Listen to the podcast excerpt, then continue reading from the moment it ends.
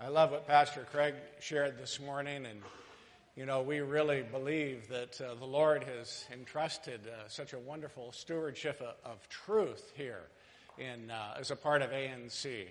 And uh, I just believe God is at work wanting us to be even more people of truth. The truth will set you free, but more and more people of grace as well. People that are pursuing those that maybe know the Lord and maybe don't know the Lord and maybe don't care about the Lord.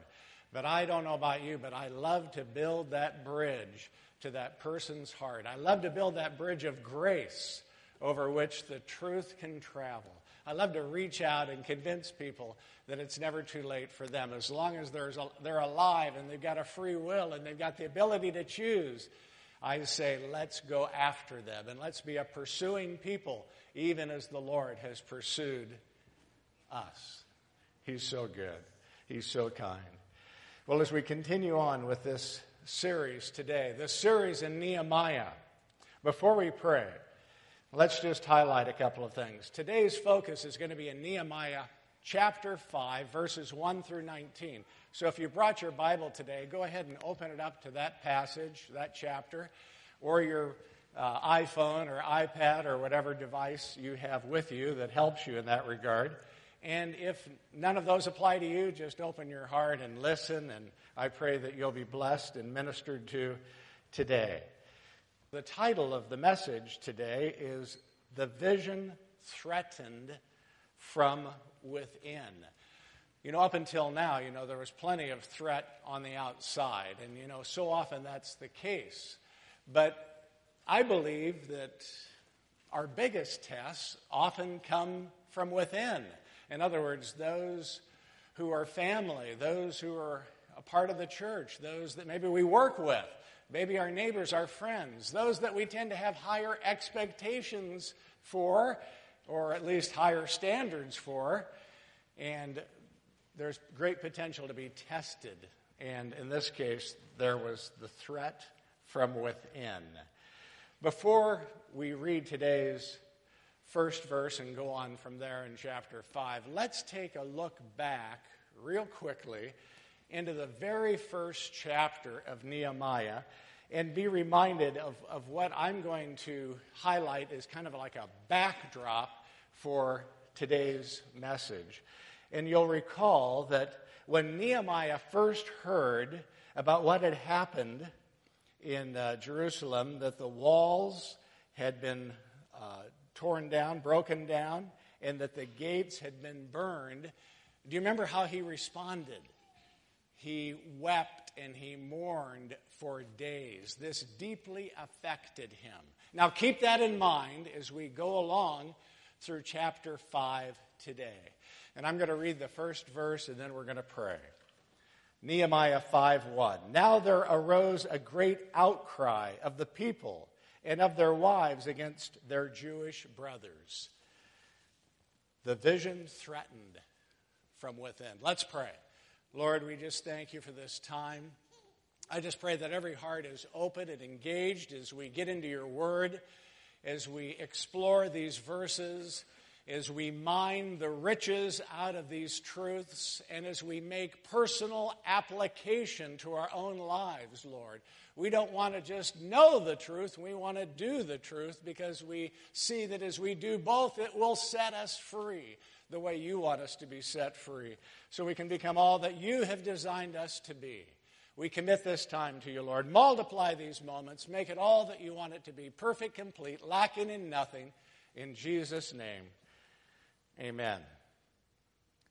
You have your insert today. I asked for a special dispensation. I know we're trying to keep everything contained into a one piece bulletin, but I asked Randy Brown for permission to have an insert today containing a front and back outline. So please follow along with that as well. And then we, we, we've reserved that space in your bulletin to take notes, additional notes for application. But let's take a look at that first part there were four internal problems that are revealed early on. There was a food shortage. They were mortgaging their fields, their vineyards, and homes to get grain for food. They were borrowing money and being charged interest which, according to the Jewish law, was not permitted. So that was going against their law, their Jewish understanding and law. They were borrowing money and being charged interest from Jewish brothers to pay property tax. And they even went, uh, went so far as to have to, in order to repay their creditors, they were being forced to sell their children into slavery. This was a very distressing situation. This was a crisis. How did Nehemiah respond? Well, first, he was angry. But to his credit, he did not react. In verse 6, we see he was angry. But he didn't react. He took time, according to the verses that followed, not much time, but apparently he took time to uh, consider how he was going to act, what kind of action he was going to take. And please notice the kind of leader he was.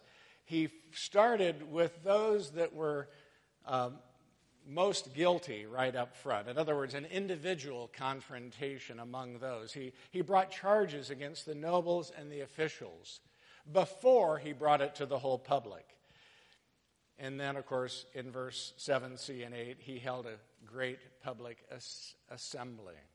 But the thing that really caught my attention in this, and I pray this won't be a limitation for you, it'll just spark you on and it'll stir the pot, and you'll see more things that I'm, that I'm even sharing. But he exhorted them to make Jesus the reason. In other words, he exhorted them to live in the fear of God and thus avoid the repro- reproach of their Gentile enemies. Isn't that interesting? There was a call for, shame, a call for change but it, it had more to do with motives first. It started with motives, which has to do with the fear of the Lord.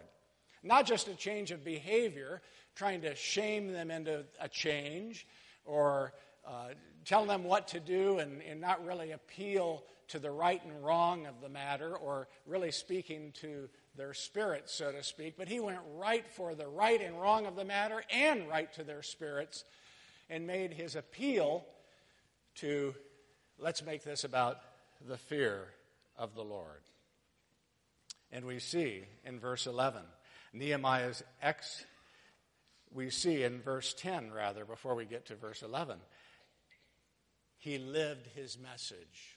I'm going to be highlighting things as we go along because that really stood out to me uh, as a main theme of this whole chapter is what kind of a leader was Nehemiah. And I don't know about you, but I was blessed, I was inspired, and I was motivated as I saw how he handled things in response to this, this crisis, this test, this um, threat from within. He lived his message. He made loans, true, as we see in verse 10, but without charging interest. And in verse 11, his exhortation to make things right. Return to them this very day their fields, their vineyards, their olive orchards, orchards, and their houses, and the percentage of money, grain, wine, oil that you have been ex- extracting from them, exacting from them. In other words, return. Let's, let's make it right. Let's make restitution. Let's not only return their property, but let's return the interest. He made it all about what was right in God's sight and about the fear of the Lord. Verse 9. I believe that's why they responded so greatly. Let's pause and reflect as we look at your outline at this point. Pause and reflect. Why do you think the people responded immediately? Eh, because they did. At first, they were kind of speechless, but then they responded immediately to Nehemiah's exhortations. And they responded with the words, We will restore these and require nothing from them. We will do as you say. Verse 12. Isn't that amazing? No manipulation, no shame, no blame. He had influence. And I believe it was because of the kind of leader he had, he was, and the kind of truth that he was speaking. He made it all about what was right in God's sight and about the fear of the Lord, going back to verse 9. He lived his message, and he was a true servant leader who really cared about the people. Let's pause and reflect even more about that. Have you had leaders in your life that didn't set a good example, that didn't make it about the fear of the Lord, that made it about something else? Maybe they made it about loyalty to them. Maybe they made it more about shame on you. Maybe it was something else. And then how about us? What kind of leaders are we? Do we make it about our position? Just do what I say because I'm in this position? Well, why? Because I said so? What kind of influence do we have? If we only have the influence of our position, we don't have much influence.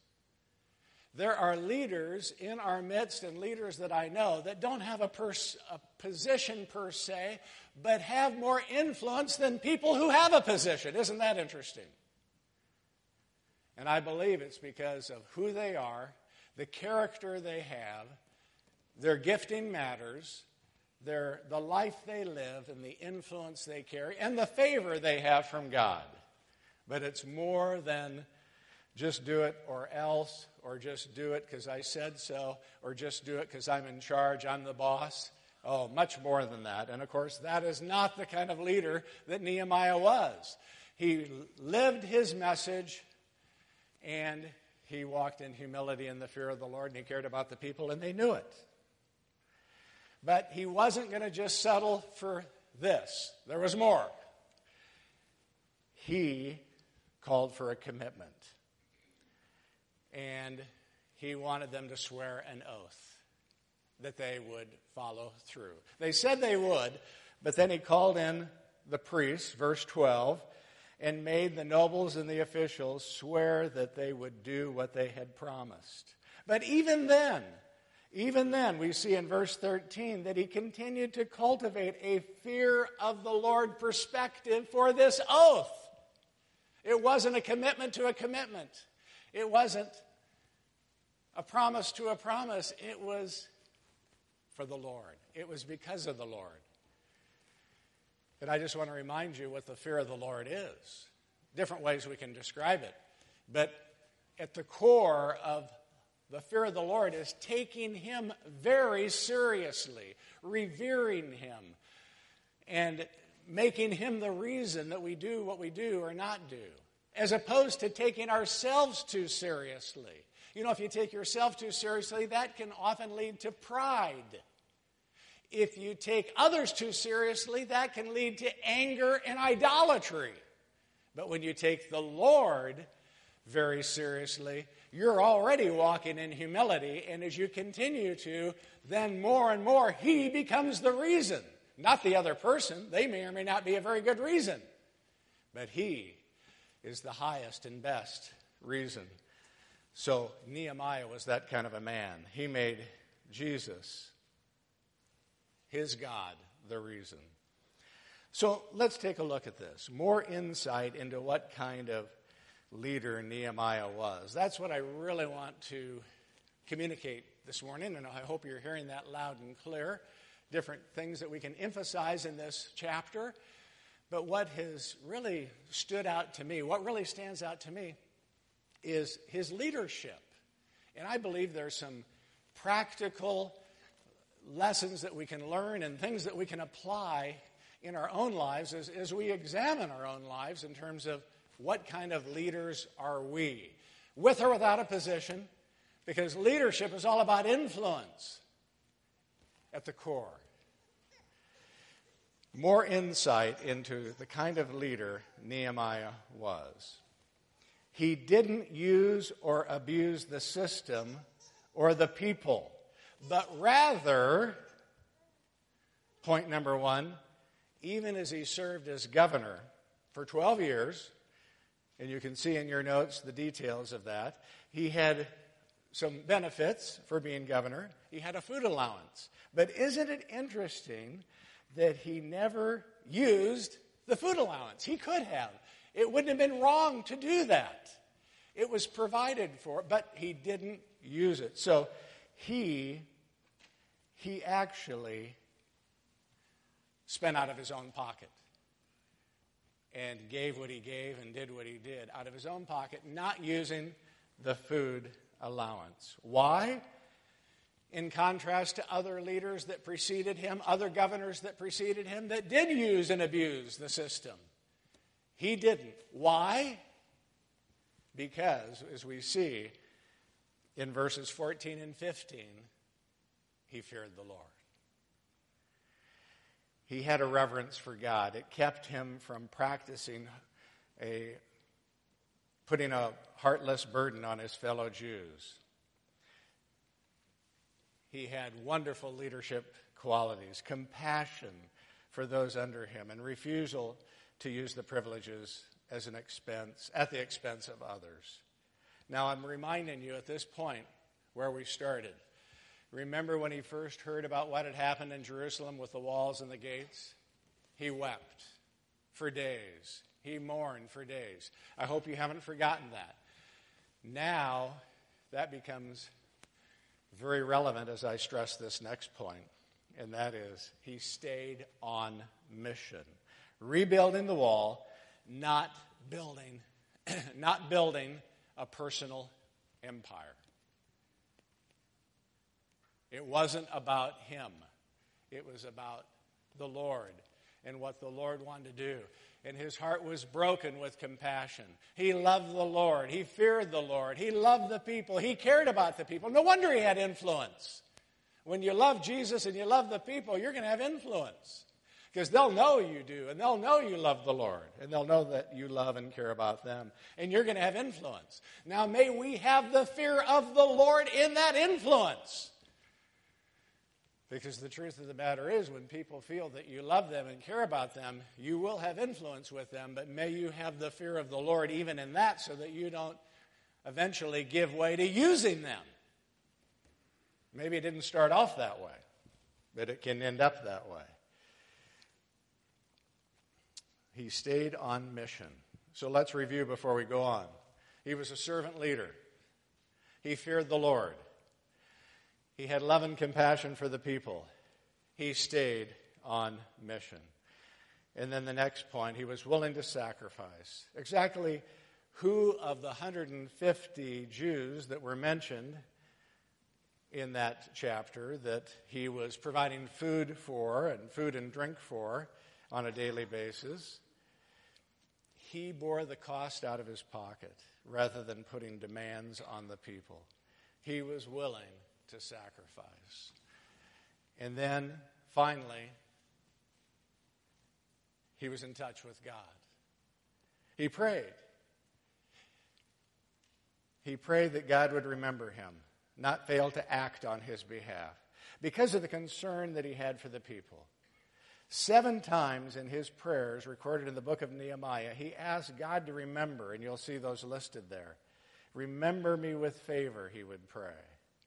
And it's the same prayer that he voiced at the very end of the book of, G- of uh, Nehemiah in Nehemiah 13:31. So let's review. He was a servant leader. He feared the Lord. He cared about the people, love and compassion. He stayed on mission that God had invited him into and put on his heart. He was willing to sacrifice. He was in touch with God. And finally, there's great evidence that he believed in the gift of favor. it was all about favor. Do you remember how he appealed to King Artaxerxes in chapter 2? He'd prayed ahead of time, he'd prayed and fasted before he approached.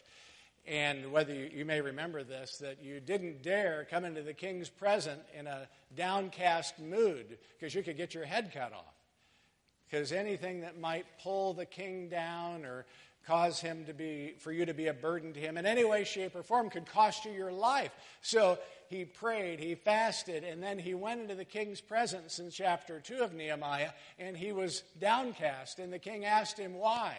But even then as you'll recall and you can look back there later he made it about favor. If i found favor in your sight that was his attitude.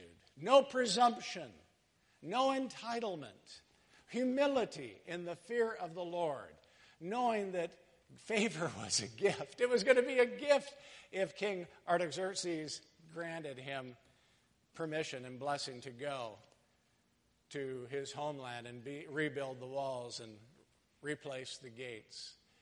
It was going to be a gift. So let's examine our own hearts now. It's one thing to listen and consider these things and appreciate these things. I believe we have a church culture here, ANC Omaha, that we would appreciate these things.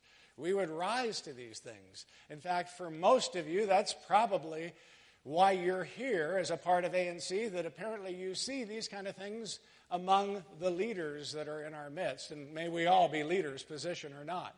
But I believe you, these things matter to you. Humility matters to you. The fear of the Lord matters to you. Love and compassion matters to you. Not using people matters to you. Blessing people matters to you. Sacrificial giving matters to you. Prayer matters to you. And God's favor matters to you. I believe that's maybe for most why you're here primarily. But how about our hearts? There's always more with the Lord, and none of us have arrived, and we need to take a look at these things as we live a lifestyle of humility and the fear of the Lord, taking care of our hearts, forgiven, forgiving, and free to be all that He's created us to be.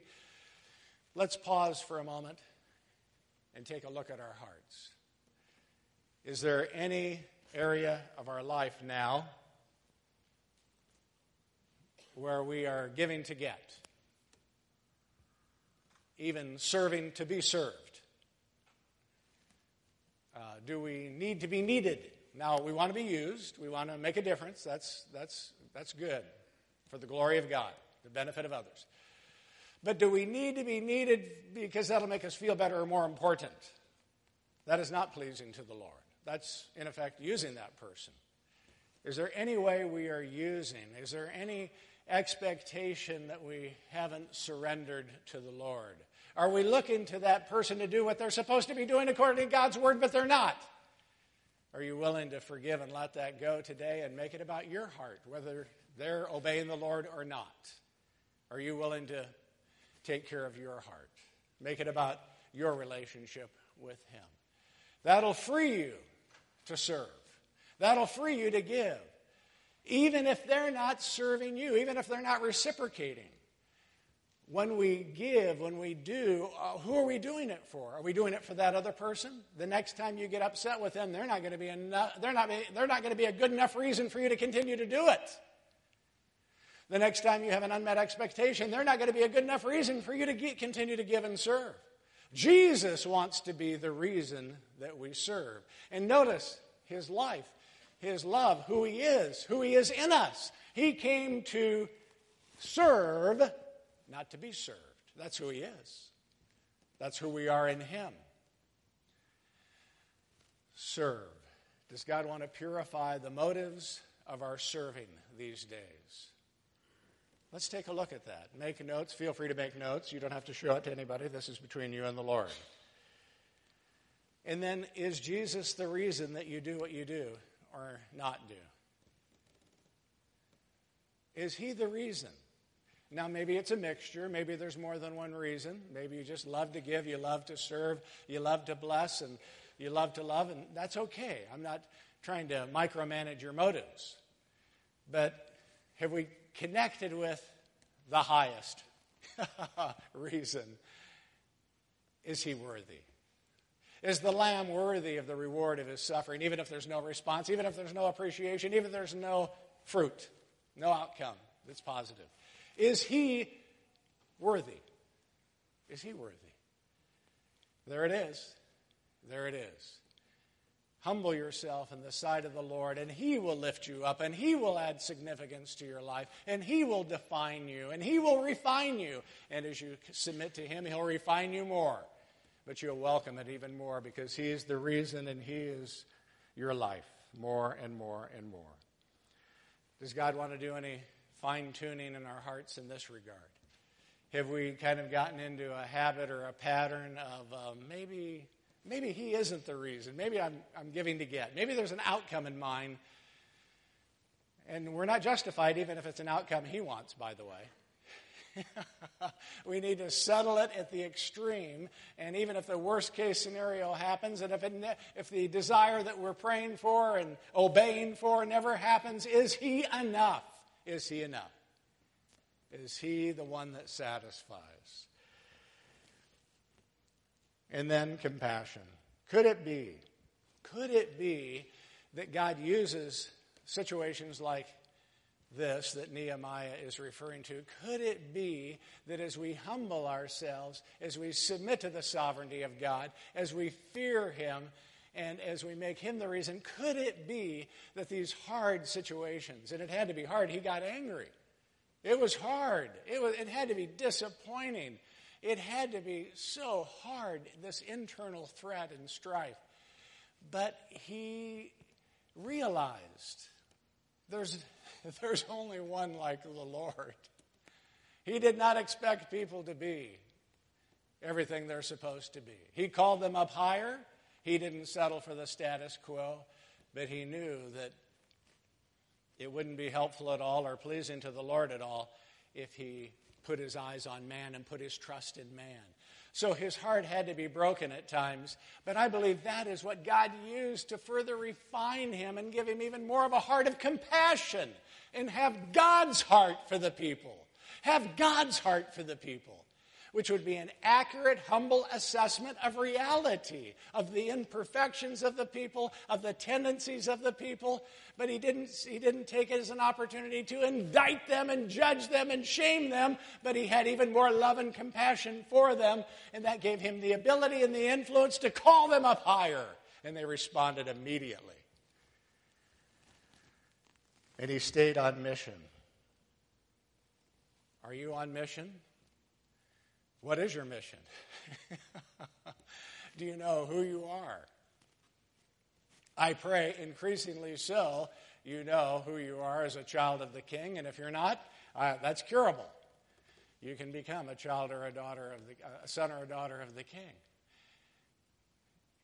And get to know your Papa better and better, better, your Lord and Savior more and more and more and to know Him in a deeper and a fuller way as He is your delight, as your delight in Him. That's what He wants. That's what's pleasing to Him. So, do we see our life as living for Him, or are we responding to His invitation to us, the mission that He's invited us into? Have we made that transition in our lives that we're no longer living, we're not trying to be good for Him, we're not trying to be obedient for Him, we're not trying to live for Him, we're living in response to Him, we're living for Him, true, motives of the heart, motivated out of love, but we're not trying to accomplish anything. We're not trying to achieve anything. We know we already are the apple of his eye. We know we already are sons and daughters of the king. We know we already have been rescued, and we're so grateful, we're so appreciative, and the love just flows in response. The obedient love and the obedient humility and the obedient fear of the Lord flows in response to his great love for us. And that puts our hearts in a position to respond to invitation into his mission that he's inviting us into. And that was true of Nehemiah.